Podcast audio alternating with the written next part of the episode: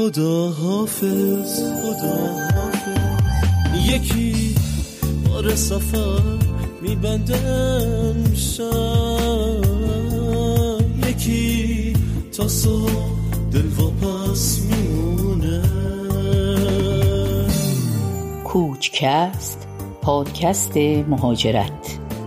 سلام سلام سلام. خوش اومدید به یک اپیزود دیگه کوچکست. من بامداد اسماعیلی هستم و مهمون داریم. دوستان مهمون از فرانکفورت خانم مونا اکرمی. سلام مونا جان. سلام بامداد جان. مرسی از دعوتت. خب همجوری که می‌دونید برنامه کوچکست یک برنامه هست که در مورد مهاجرت هست و طبق روال معمول ما از مونا هم سوال اولمون این هست که چرا ایران رو ترک کرد اولین دلیل این بود که اون زمان من رشتم رو خیلی دوست داشتم علوم سیاسی رو و تمام سعیم کردم که ایران دانشگاه سراسری قبول شم دانشگاه علامه طب تبایی درس خوندم.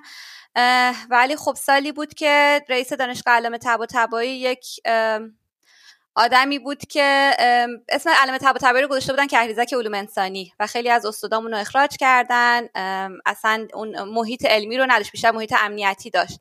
یعنی قشنگ استادا می‌گفت مثلا از استاد سوال میپرسیدی میگفتش که من جواب این سوالو نمیدم اگر جواب بدم مثلا فلان اتفاق میفته این شکلی بود محیط دانشگاه. و من آرزوم بود که توی یک محیط علمی توی یک دانشگاه واقعی علوم سیاسی رو علمی یاد بگیرم. و اولش که اومدم هدفم این بود که توی دانشگاه علوم سیاسی بخونم. یعنی همه ی آرزو همه ی رویام دانشگاه بود و هنوزم از کمپوس دانشگاه که رد میشم یاد اون موقعی میفتم که حسرت این کامپوس رو میخوردن و همین کارم کردی. یعنی در واقع با اینکه در ایران علوم سیاسی خوندی در آلمان هم علوم سیاسی خوندی به این می‌پردازیم. ولی قبلش می‌خوام بدونم که از اولین روزت در آلمان چه خاطره داری؟ روز اول خیلی خوب هیجان داشتم و خب خیلی هم ترس داشتم چون زبان تا یه حدی یاد گرفته بودم ولی اینجا من هیچ کس رو نمیشناختم هیچ کس. فقط یه آشنایی داشتم که در اصل آمریکا زندگی می‌کرد و برادرزادش فرانکفورت بود و من تو این مدت کم با برادرزادش در تماس بودم. ولی روزی که پرواز داشتم برادرزادش هم فرانکفورت نبود و دوستاشو فرستاد فرودگاه که روی یه کاغذ نوشتن مونا اکرمی که من ببینمشون و من رو تا خوابگاهش ببرن که من حالا اون اولش یه جایی داشته باشم. حالا درخواست خوابگاه اینا داده بودم تا برم اونجا. و اولین خاطره همون ترسیه که تو فرودگاه داشتم که من الان اینا رو پیدا می‌کنم یا نه؟ اگه پیدا نکنم می‌خوام چیکار کنم؟ زبانم خوب نیست و من هیچ جا رو نمی‌شناسم. هیچ موقع هیچ چیزی رو نمی‌شناسم امکاناتی رو. ولی خب به خیر گذشت و اسممو دیدم و با اینکه نمی‌تونستیم با هم صحبت کنیم خیلی ولی من رو تا خوابگاه رسوندن کلیدو به هم دادن و به خیر گذشت روز اول. و این قضیه 2012 بود یا 2013 2013 2013 و اولین باری هم نبود که اومده بودی آلمان. نه اولین بار هفت سالم بود که اومده بودم. اون وقت چه تفاوت هایی داشت؟ ببخشید چه تفاوت هایی داشت این بار با اون بار؟ خیلی فرق داشت. خب زندگیم خیلی فرق کرده بود. من قبلا که می اومدم با پدرم می اومدم چون که پدرم وارد کننده گوشت بود از آلمان به ایران گوشت وارد می کرد. و ما همیشه می اومدیم خب به خاطر می اومدیم که اینجا شرکت داشت و کار می‌کرد و اینها و شرایط مالی خیلی فرق داشت و حتی ما مترجم داشتیم از روز اول و مترجم خودش با ماشین پدرم میومد دنبالمون از فرودگاه. ما رو می‌برد خونهمون توی کل بود جنوب آلمان. و اصلا حتی هیچ وقت احساس نیاز هم حتی نداشتم که آلمانی بعد یاد بگیرم.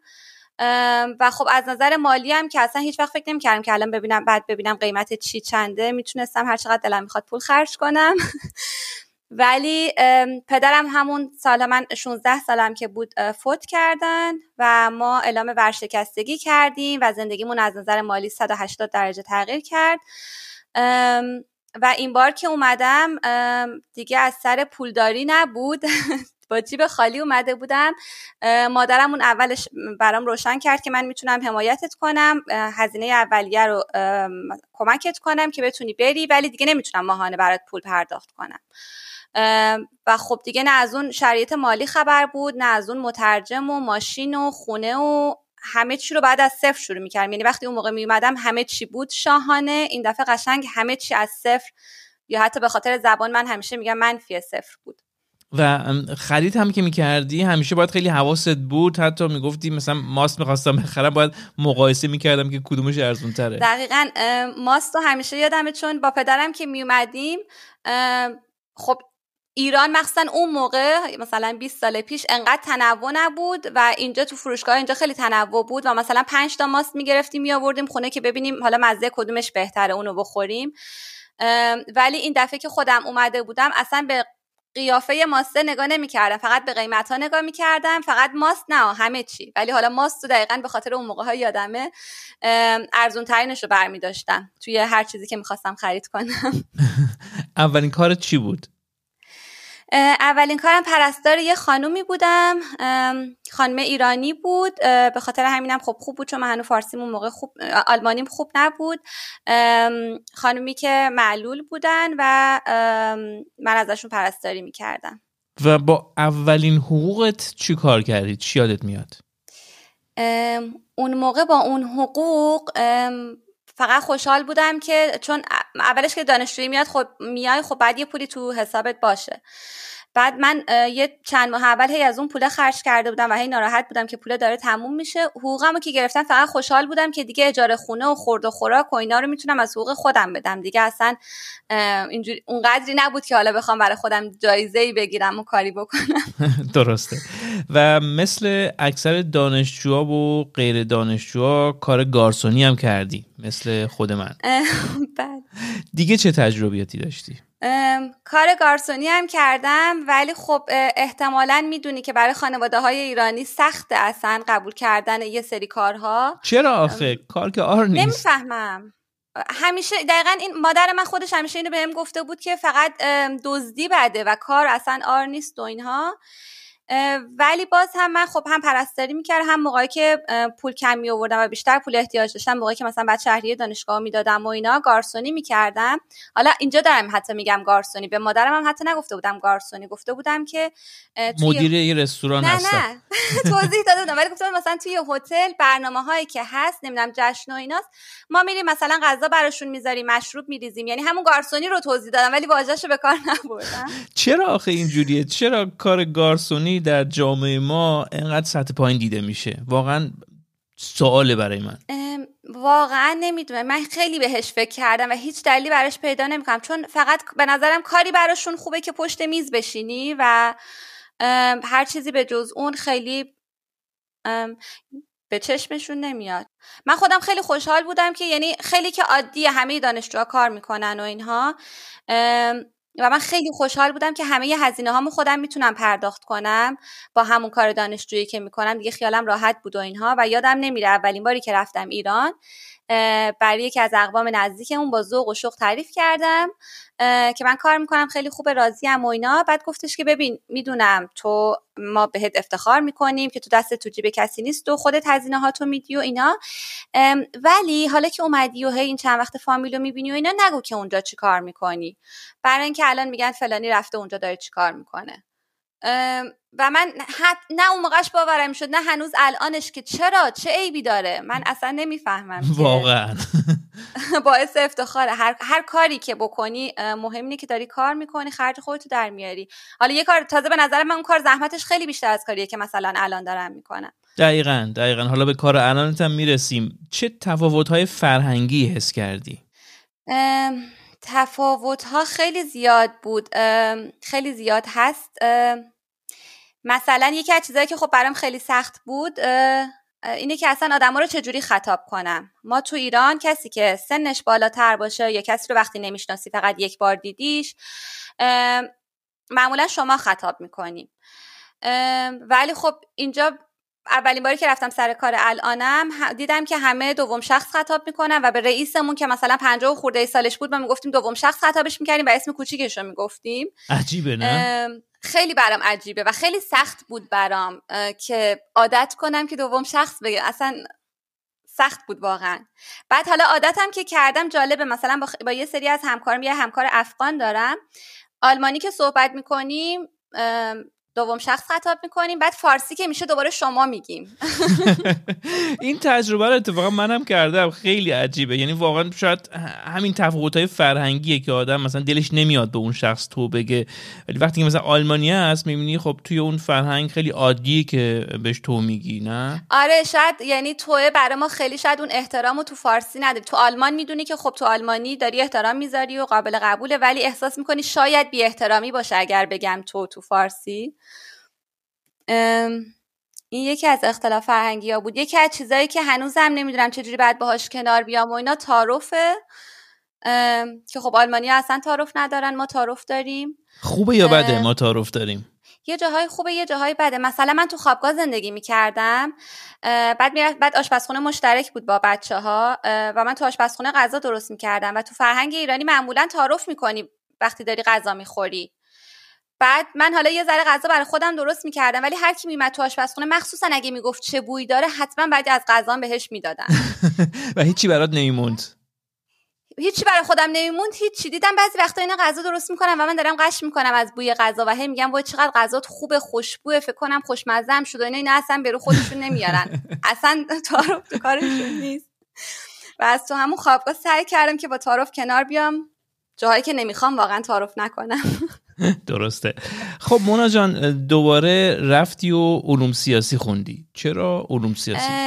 به خاطر هم یکم وسواسم بود چون من وسواس دارم و همیشه احساس می‌کنم که نمی‌دونم. یعنی الان با دو تا لیسانس علوم سیاسی یه دونه فوق لیسانس از من بپرسی از علوم سیاسی چیزی می‌دونی یا نه میگم نه هنوز نمی‌دونم. و فکر می‌کردم که من به اندازه دانشجویی که اینجا لیسانس گرفته شاید ندونم که حالا بخوام بشنم سر کلاس های ارشد باهاشون. هم اون وسواسه بود که حالا شاید خیلی فرق کنه روش تدریس محتوا اینا. هم ترس زبان رو داشتم چون فکر می‌کردم که ارشد توی ارشد بیشتر خودت باید کار انجام بدی تا توی کارشناسی. و فکر کردم که اگر از اول شروع کنم خب زبانم هم را میفته تا به ارشد برسم. و از یه لحاظایی تصمیم درستی هم بود شاید. یعنی من قشنگ چند سال طول کشید تا اصلا بفهمم این تحقیقاتی که دارم می نویسم نمی‌دونم هاوس آربایت و اینا اصلا چی هست چی دارم می نویسم واقعا طول کشید و خب احساس می‌کنم دوران ارشدم خیلی مفیدتر بود چون چند سال طول کشید تا اصلا اینا رو یاد بگیرم. خب به عنوان کسی که هم توی ایران تحصیل کرده و دانشگاه رفته و هم کسی که در آلمان دانشگاه رفته و تحصیل کرده چه تفاوتایی دیدی؟ چیزی که برای خودم خوب من فکر کردم ایران کاملا منفی و اینجا کاملا مثبته ولی اینجا خب روشاش خیلی فرق داره و روشاش به نظرم خیلی بهتره چون تو ایران ما فقط امتحان می نوشتیم یعنی بعد حفظ می کردی و می‌رفتی امتحان می نوشتی یک روز حفظی همینجوری.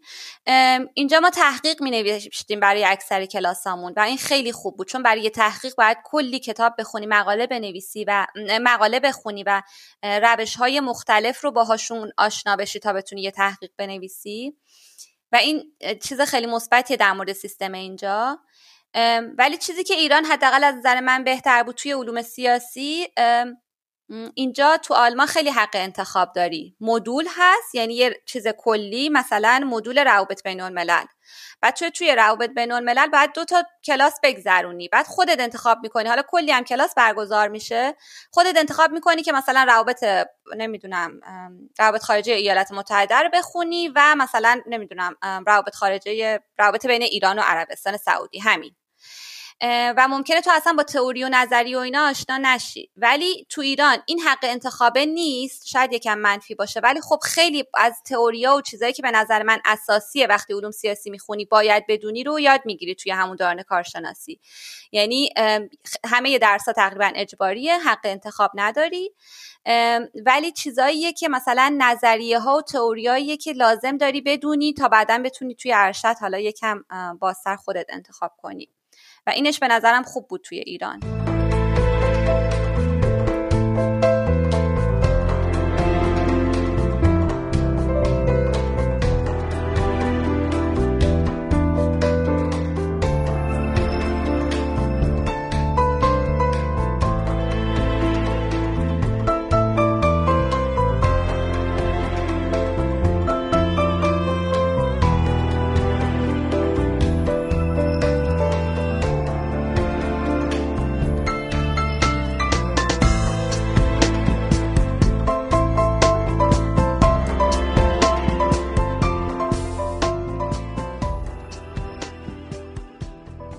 خب بیام سراغ مبحث بعدی. تجربه نجات پرستی داشتی اینجا؟ من خیلی آدم مثبتیم. یعنی کسی تو چشمم نگاه کنه یه چیز منفی بگه من سعی می‌کنم مثبت برداشت کنم. یه جور دیگه تفسیر می‌کنم معمولا. یه موقعیت های پیش اومده که بعدش گفتم که چرا اینجوری بوده و دیگه بعد خیلی موقعیت شدید بوده باشه تا من فهمیده باشم آها این نجات پرستی بود مثلا یه چیزی که دیگه واقعا انقدر تابلو بود که متوجه شدم این بود که تو خیابون بودم. یه سری شیشه اینا همراه هم بود و حالا اینو برای کسایی میگم که شاید ایران زندگی کنن اینجا سطلی که شیشه ها رو میندازی توش جدا هست و بعد بری شیشه ها رو پرت کنی اون تو. من یه کیسه بزرگ با خودم داشتم پر شیشه. بعد به محض اینکه در کیسه رو باز کردم اولین شیشه رو در آوردم یه آقای مسنی از بغلم رد شد گفتش که ای شیشه در آوردی من فکر کردم الان یه بمب در میاری از کیفت. بعد من خندیدم. اصلا دوزاریم هم نیفتاد که چی گفت. دقیقا منظورش چی بود؟ ولی رفتم خونه تازه فکر کردم که منظورش چی بود؟ چون من اگه من موهام بلوند بود آیا بازم همین فکر رو می‌کرد که ممکن از کیف من بم در بیاد؟ یا به خاطر چشم ابروی مشکیم بوده؟ و خب موقعیت اینجوری زیادم هستن که خیلی وقتا باهات مثلا بد رفتار میشه ولی یکی مثل من که خوشبینانه برخورد می‌کنه همین چیزو مثبت تفسیر می‌کنه میگه که نه حالا به خاطر رنگ پوست و مو اینا نبوده شاید. درسته. خب کار الان چیه؟ الان توی یک فرآین کار می‌کنم یک انجمن. اسمش هست بقامی به قفلیش اینتگراسیون انجمنی هست که پروژه های مختلف داره در مورد در مورد مهاجرین. پروژه هایی مثل مثلا تطبیق مدارک. شما از خارج از کشور اومدید مدارکتون رو باید تطبیق بدید. ما مشاوره تلفنی میدیم که کجا میشه مدارک رو تطبیق داد آیا اصلا لازم دارید یا نه. و خیلی پروژه مختلف. مثلا شما علاقه دارید فعالیت سیاسی بکنید. یه پروژه هست که بهتون راه رو نشون میده که چجوری بتونید فعالیت سیاسی بکنید. و پروژه‌ای که من الان توش کار می‌کنم یک پروژه جدید جدیده از ژانویه شروع شده. و در مورد فعالیت اجتماعی زنان به خصوص زنان مهاجر هست زنانی که تا الان فعالیت اجتماعی نمی کردن به هیچ وجه و چطور می‌تونیم اینها رو تشویق کنیم که حضور بیشتری تو اجتماع داشته باشن؟ و صحبت از سیاست شد خودت از 2016 وارد حزب SPD شدی عضو شدی. چرا وارد سیاست شدی؟ سیاست رو که خب دوست داشتم. من همیشه میگم مثلا نمی‌تونی ایران زندگی کنی و بگی که من سیاسی نیستم علاقه ای ندارم. کلا به نظر من باید خیلی مرفه بیدرد باشی که بخوای کاری با سیاست نداشته باشی. برای اینکه سیاست با زندگی روزمره ما کار داره. مشخص می‌کنه که تو چقدر به مالیات بدی نمی‌دونم چقدر اجاره خونه بدی و اینها.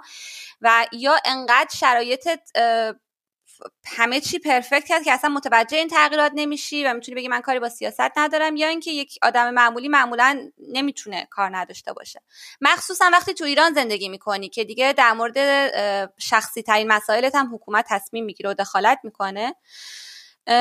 به خاطر همین علاقه بود که فعالیت کنم.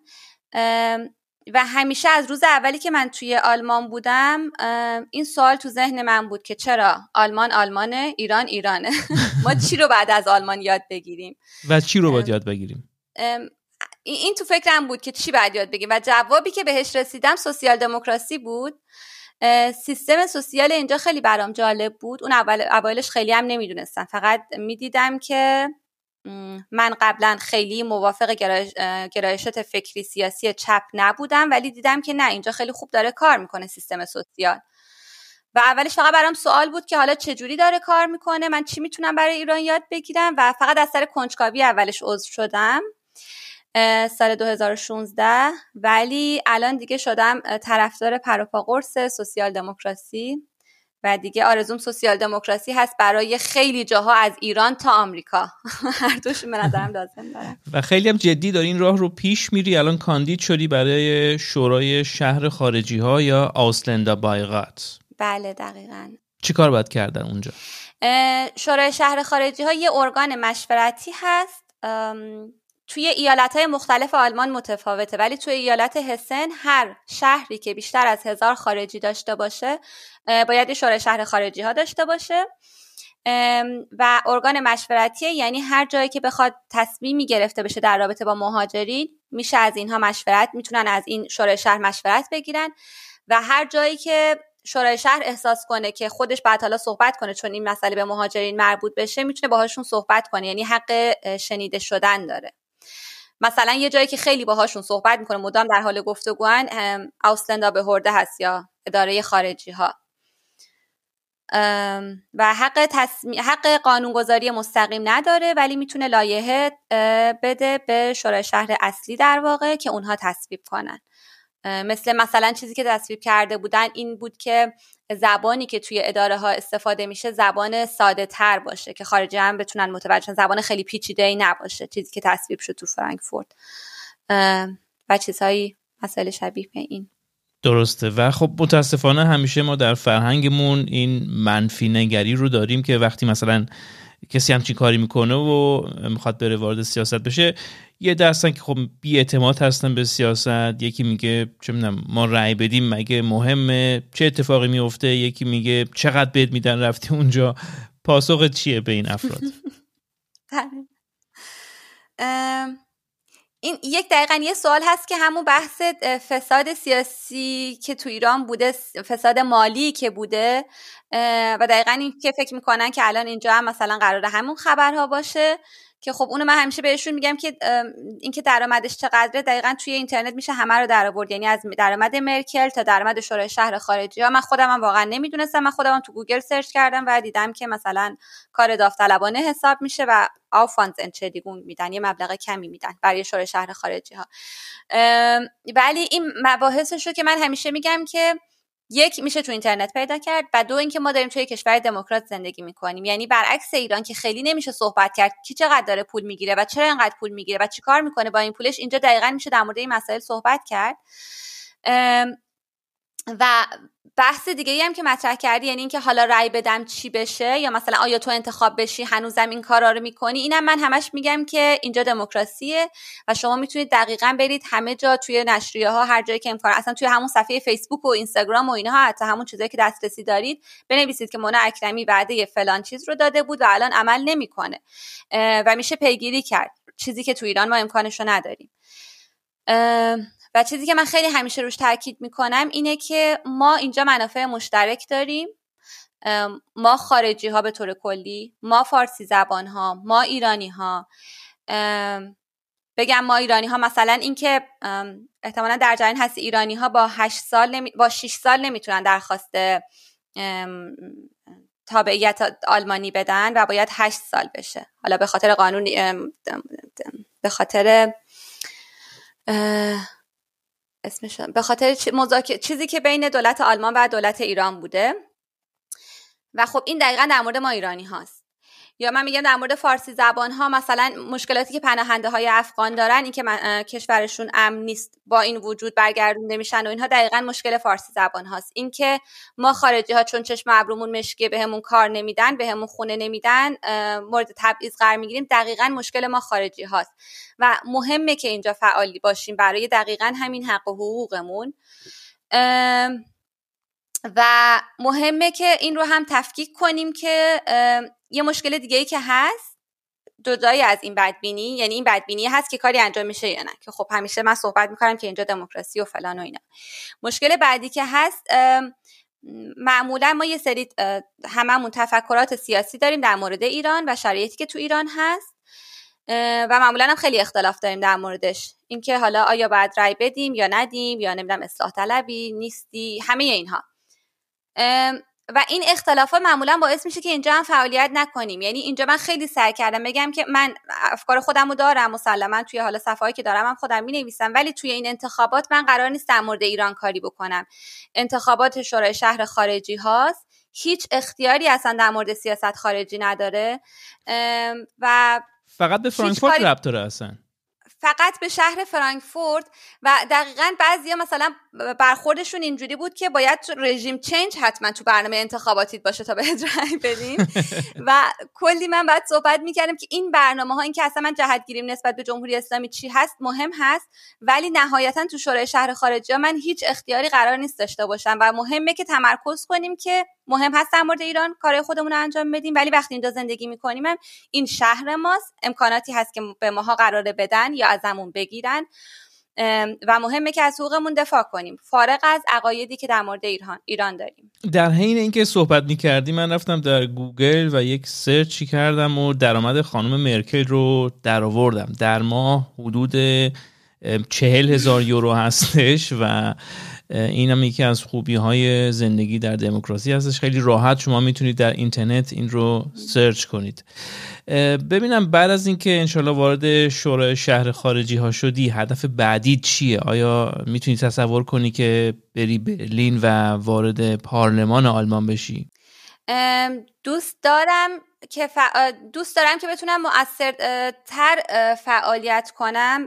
شورای شهر خارجی ها خیلی خوبه برای اینکه مستقیم من با خارجی ها در تماس خواهم بود و این چیزی که خودم خیلی دوست دارم. یعنی اصلا فارغ از اینکه نتیجه چی بشه من انتخاب بشم یا نه همین الانش این ارتباط رو دوست دارم که ببینم اصلا چه مشکلاتی داریم وجود داره برای ما.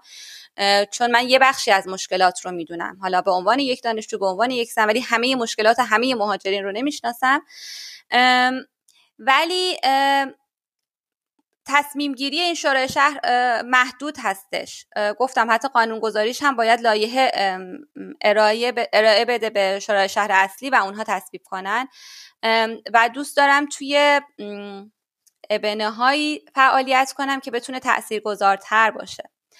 ولی خب اولین قدمش تابعیت آلمانی هست که باید فعلا بگیرم چرا که نه؟ اونم حتما میاد. اون هم به میاد. ببینم بریم سراغ مبحث آخر.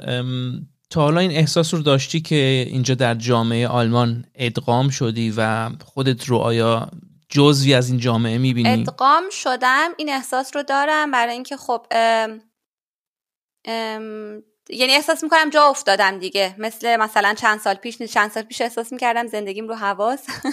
دوران دانشجویی. ولی خب الان احساس می‌کنم جا افتادم. از در کاری کاری فعالیت های سیاسی که می‌کنم و خودتو جزی از این جامعه می‌بینی؟ ادغام شدم ولی این قسمتی از جامعه دیدن چند وقت پیشم داشتم بهش فکر می‌کردم که ازم سوال شد که چقدر خودت رو غریبه احساس می‌کنی اینجا؟ و خب غریبه احساس می‌کنم هنوز. فرقی نداره کجا باشم. غریبم. حالا جدای از مثلا حتی فضای سیاسی و کاری و اینها وقتی تو خیابون راه میرم احساس می‌کنم که من غریبم و به چشم یک غریبه هم به هم نگاه میشه. به خاطر موهای سیاه. دقیقا موهای سیاه. یا وقتی شروع می‌کنی صحبت کردن یعنی جایی باشه که صورتت هم نبینم ولی شروع می‌کنی صحبت کردن به خاطر لحجه یا حالا اشتباهاتی که هستن اشتباهات زبانی که دارم. این خیلی دردآوره ها. یعنی من با کسایی که مثلا سی سال چهل سالم هست اینجا زندگی می‌کنن میگن مردم ما رو به یک چشم یک آلمانی نگاه نمی‌کنن. همچنان ما برای اونها خارجی هستیم. خود من حتی بارها این تجربه رو داشتم. وقتی مقایسه می‌کنی با کشورهایی که سالیان سال با مهاجرین زندگی کردن مثل کانادا چه می‌دونم انگلیس هلند خیلی تفاوت ها هست و این خیلی دردآوره. خیلی دردآوره واقعا و تاثیر داره تو روحیه آدم. یعنی من اون سری فکر می‌کردم که ایران وقتی می‌رفتی اداره ها و اینا حالا یه جور دیگه اذیت می‌شدی به خاطر اینکه کسی جوابتو نمی‌داد کسی کارتو انجام نمی‌داد. ولی اون حسه که من اینجایی که دارم راه میرم این آدمایی که منو می‌بینن از خودمن تو خیابون تو ایستگاه اتوبوس یا منو از خودشون می‌دونن خیلی فرق داره تا اینکه مدام این تو ذهنته که اینا منو از خودشون نمی‌دونن. من اینجا غریبم همه جا تو صف اتوبوس تو نمی‌دونم رفتی اداره جایی کار داری و اینا خیلی روی رو روحیه آدم تاثیر می‌ذاره. یعنی چیزایی نیست که خداگاه مدام بهش فکر کنی ولی ناخداگاه واقعا تاثیر می‌ذاره. اگه به عقب برگردی حاضر این راه مهاجرت رو دوباره بیای؟ صد درصد. ولی خب به همه توصیه نمی‌کنم. چرا؟ من همیشه میگم احتمالا در جریان هستی معمولا خی... تو هم فکر کنم خیلی پیام بگیری که چجوری میشه اومد من می‌خوام مهاجرت کنم توصیه می‌کنی یا نه؟ بیشتر از یعنی خیلی. من انقدر می‌گیرم دیگه خدا می‌دونه که تو چقدر بگیری. من همیشه میگم اولا که یه چیز کاملا شخصیه یعنی اینکه من اومدم به خاطر این بوده که علایقم چی بوده؟ من دوست داشتم توی دانشگاه علوم سیاسی بخونم و اصلا برام مهم نبود که الان چیکار دارم می‌کنم. مهم نبود که آخر ماه گشنگی کشیدم. یعنی واقعا دوران دانشجویی ماهایی بود که من 26 هفتم ماه دیگه پول نداشتم. واقعا هیچی پول نداشتم. و مثلا می‌رفتم از دوستم پنج یورو قرض می‌گرفتم که حالا بگذرنم این دو سه روز تا حقوقم بیاد تو حسابم. یا مثلا من هفت سال تو خوابگاه زندگی کردم تو یه اتاق ده متری. و اصلا این چیزا به چشمم نمیومد. من همون دانشگاه برام کافی بود. اون آرزوم بود رویام بود. ولی اگر با یه هدف دیگه بیای خیلی فرق می‌کنه. یعنی یک اون هدف مهمه اصلا می‌خوای بیای اینجا چیکار کنی؟ بعد میگم شخصی به خاطر اینکه شرایط خانوادگی فرق داره. من مثلا خواهر برادر دارم ایران مادرم تنها نبود ولی دوستایی دارم که تک فرزندن و می‌خوان برگردن به خاطر اینکه خانوادهشون تنهان. و هزار و یک عامل مادی و معنوی که باعث میشه تصمیم بگیری مهاجرت کنی یا نکنی. یعنی من حتی به خواهرم نمی‌تونم توصیه کنم مهاجرت کنه یا نکنه. ولی همیشه میگم به این فکر کنید که به چه چیزی می‌خواید برسید. تو ایران مشکلات خیلی زیاده درسته. ولی آیا بیای اینجا قراره همه اونا حل بشه یا دقیقا به چی می‌خوای برسی؟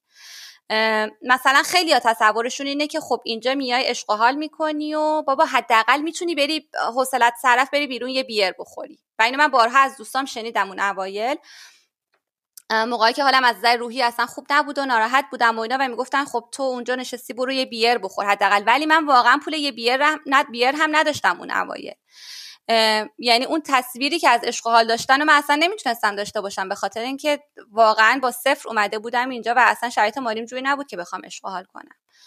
فقط به خاطر اون هدفی که داشتم می‌تونستم تحمل کنم.